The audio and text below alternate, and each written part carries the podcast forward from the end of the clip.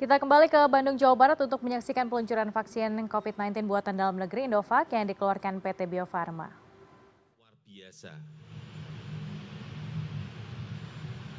Dan mulai hari ini kita bisa memproduksi vaksin COVID sendiri dengan kapasitas di tahun ini nanti kurang lebih 20 juta, tadi Pak Dirut menyampaikan. Tahun depan bisa 40 juta, dan kalau memang pasar masih memerlukan, bisa sampai ke 120 juta dosis vaksin. Inilah saya kira sebuah kerja keras SDM muda kita dalam menggarap sebuah vaksin baru dari hulu sampai hilir. Ini memakan waktu Indovac dari awal sampai sekarang 1,5 tahun juga diam, nggak pernah bersuara, tahu-tahu jadi Indovac.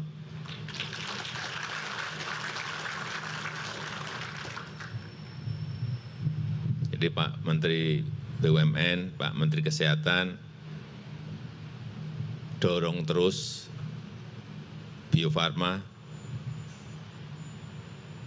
sehingga nanti akan betul-betul menghasilkan sebuah revenue yang semakin besar bagi negara, dan kita memiliki kemandirian berdikari betul di dalam urusan vaksin. Saya rasa itu yang ingin saya sampaikan dalam kesempatan yang baik ini, dan dengan mengucap Bismillahirrahmanirrahim, pada pagi hari ini saya luncurkan vaksin Indovac produksi PT Bio Farma Bandung. Terima kasih. Wassalamualaikum warahmatullahi wabarakatuh.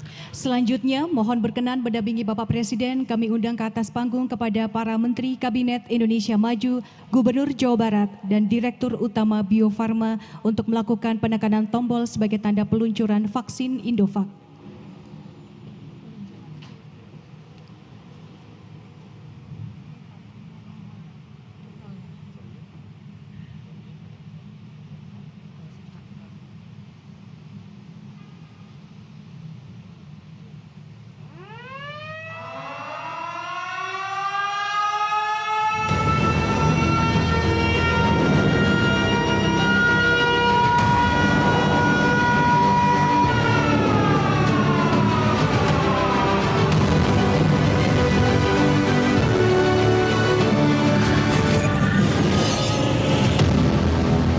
Sekalian, dengan demikian vaksin Indovac telah resmi diluncurkan oleh Presiden Republik Indonesia.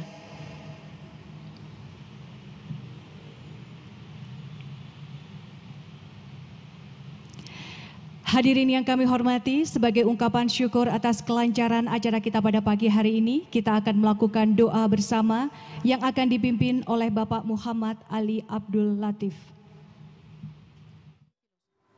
Yaitu tadi peluncuran vaksin COVID-19 Indovac yang telah dibuka langsung resmi dibuka oleh Presiden Joko Widodo, di mana dosis yang dirilis tahap perdana yaitu sebesar 20 juta dosis vaksin Indovac yang kemudian nanti akan terus berkembang. Dari pihak BUMN mengharapkan bahwa ini merupakan langkah ke depan untuk sektor kesehatan lebih maju lagi hampir 80%, karena selain dari sektor kesehatan yang akan maju juga diharapkan akan menyerap juga tenaga kerja dan beberapa sektor lainnya termasuk bahan baku lokal dan riset pengembangan anak-anak bangsa. Kemudian juga tadi kita saksikan bersama Presiden Joko Widodo bersama beberapa jajaran Menteri Kabinet, yaitu ada Menteri Kesehatan yang juga turut mendampingi Menteri BUMN dan juga Menko Luhut Binsar Panjaitan yang didampingi oleh Gubernur Jawa Barat Ridwan Kamil.